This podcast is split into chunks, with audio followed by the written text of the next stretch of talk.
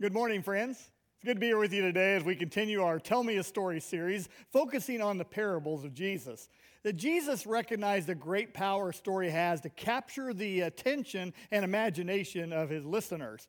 And, and stories, they do, they instruct, they, they pass along values and ideals, and they help us remember important truth. I love a good story. And I appreciate telling stories to families and friends. And that's why I thought I'd begin today with something that happened to me a few years ago that I hope will lead us into the story that Jesus told. It revolves around this object right here. Several years ago, I went out with my grandson to fly a kite for the first time. He was about four years old, and, uh, and we went out to, the, to a place that had no power lines or trees. It was a breezy day, and as I unrolled the string, uh, the kite flew up into the air almost on its own. It didn't have to run to get it going, which I appreciated. Well, Garrett held the string for a few minutes, and I showed him how the kite would respond. It would, it would fly in and out and dart up and down as you moved the string and pulled it back and forth. This kept his attention for about four minutes. He was four. And then he and Darla went off to play on the playground. Now I was left holding the kite string. And you know, I'd forgotten how peaceful and cathartic flying a kite can be. I mean, I got all, the kite all the way out to the end of the string, and I could feel it pulling against me. It wanted to be free, but as I moved it back and forth across the sky, it, it flew. And it would dip and dart. Oh, it was a lot of fun. After a few minutes of this, little man came back and, uh, and we proceeded to reel it in. So I, I left this part in his hands. I said, Now listen, whatever you do, don't let it go. And you know exactly what happened, didn't you? Don't you?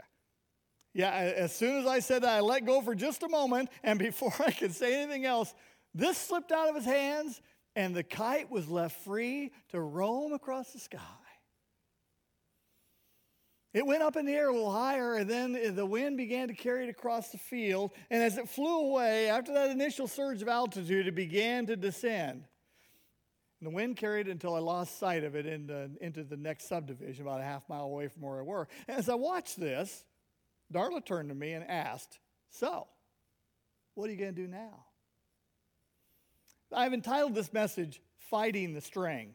I, I think it goes along with Jesus' story of the lost son found in Luke 15.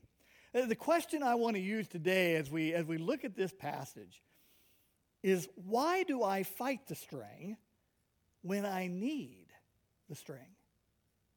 In Luke 15, Jesus tells the story of a son who no longer wanted to live in his father's house. He and his older brother lived at home, but for some reason, the younger son didn't appreciate his father's care and protection. And he showed this by what he said to his father. He said, Father, give me my share of the estate. Now, my question is when is an estate normally settled? It's after someone dies. In essence, the boy was saying to his dad, Dad, I wish you were dead so I could have the stuff that comes, that's coming my way. In a remarkable show of unselfishness, the father does what he needs to do to liquidate part of his possessions and then gave it to his younger son. And when he had the cash in hand, the son cut the string, moved out of the house, and went off to enjoy an extended spring break. What happened to the young man? Well, for a while, Everything was great. He enjoyed wine, women, and song. He had friends everywhere as long as he was paying for the party. But then came the day when he ran out of money, and the good times were over, along with most of the friends he thought he had. Isolated, alone, without resources, he crashed. Uh, he ended up having to pig, feed pigs in order to survive. And surviving is really uh, not the best uh, description of the current, of his real condition, because he was so destitute that the pig feed began to look appetizing. Now, remember the question I started with why in the world do I fight the string when I need the string? Now, I'm asking this question of myself. There are so many times that I could follow the directives, that, that I resist following the directives of God, and go my own way. Uh, sometimes I battle the string willfully, knowing I'm pulling against him. And other times, it's passive resistance. And I show that by moving too slowly or, or too timidly when the Spirit is urging me forward. Maybe you can identify with me in this. I think there are several realizations that I arrived at as I watched that kite, kite fly off across the, across the sky on its own. Uh, the first realization I know I need the string. Now, some resist connecting to God, and, and you know that. Uh, maybe you've heard the statement from people. All God's concerned about is, is keeping me from having fun. The Bible's filled with too many thou shalt nots, and I don't want anybody telling me what I can or can't do. I've heard this from people who refuse to connect to Jesus. You see, once we do commit ourselves to following Jesus, we get a, a vertical connection to Him that provides guidance and protection. God's our Father. He's not a cosmic killjoy. However, He does know what's best for His children. And He also knows what isn't good, and He guides us. See, I need the string for my protection. Listen to these words penned uh, from a father to his 20 year old daughter. He said this I was much pleased that in one of your letters, you said you were sure that all my restraints were intended for your good. Sometimes a rule may work hard and debar us from real pleasure, but it often saves us from many a pain. Now, parents, does this sound familiar? Our children sometimes find the guidance and protection that we want to put up, put in front of them, to be restrictive. However, every good parent wants what's best for their children. And by the way, that quote came from a pastor to his daughter in the late 1800s. Things don't change, do they? Here's something I've realized. While I think I may have a pretty good handle on what is best for me, if it runs counter to what God has in mind, I am wrong. I am. If I want to fight the string, well, I can fight the string, but I won't end up where I want to be. So I need the string for protection, but I also need the string to gain altitude. See, as I watched the kite fly away, right after the connection from the ground was broken, the kite, yes, it surged for a moment, but then it began to descend. So back to Jesus' story. After leaving home, the son of the father did whatever he wanted to do. He did it whenever he wanted to do it. He was on his own, living apart from the guidance of his father. And under the care and protection of his father, he had everything he needed. But on his own, well, it didn't take long for his life to crash. Watching that kite descend toward the ground half a mile away, I saw the value of being connected to the string. See, followers of Jesus, we understand there is a continual tension when it comes to making choices, isn't there? And we, and we can fight against those things. You know, how do I respond when somebody snaps at me? Uh, how do I act and how do I act or react when somebody does something to me I don't want them to and I don't appreciate? How about when a need is offered to me that I know I have the resources, but it may jeopardize something else I want?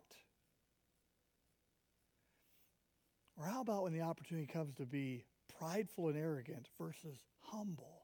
We face choices all the time. We know that. And there's a constant tug on us to do what we want to do versus what God wants us to do. I believe following Jesus is an adventure.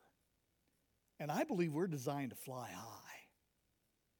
Every time we choose to go the direction Jesus has in mind for us, I think we gain altitude. And every time we gain altitude, we get to see more. And there's so many layers of growth ahead for every follower of Jesus. And we never, we never reach it all the way. But as we yield to the direction of the Spirit, the connection we have allows for greater growth, greater height, greater experiences. Yes, I need the string. I need it. There's one other thing that experience that day showed me, though. I have a father who loves me and values me. The kite was half a mile away, cost about four bucks. And my wife figured I'd probably receive $4 worth of fun that day flying the kite. Her question So, what are you going to do now? My answer I'm going to go get my kite because it was four bucks. So I picked out on the horizon the house where I saw the kite headed toward, and I made my way toward it. it uh, the weeds were about this high in the field as I, as I trekked toward it, keeping my eyes on the house. So I kept walking, figuring sooner or later I'm going to find the string. And sure enough, before long, I found the string and I was able to wind it up all the way back to my kite. And when I found my kite, I did a little celebratory dance and then made my way back to Darla and Garrett, who are waiting for me. The lost son, he realizes how desperate his life has become. The Bible tells us he came to his senses. See, he remembered what he had at home, how he'd been loved and cared for by his father. He also recognized how his choices had messed up the relationship he had with his dad. Knowing what he'd done, he determined to return home and ask his father to let him come back into the house as a servant. He said this to himself Father, I have sinned against heaven and against you. I'm no longer worthy to be called your son. Please make me be like one of your servants.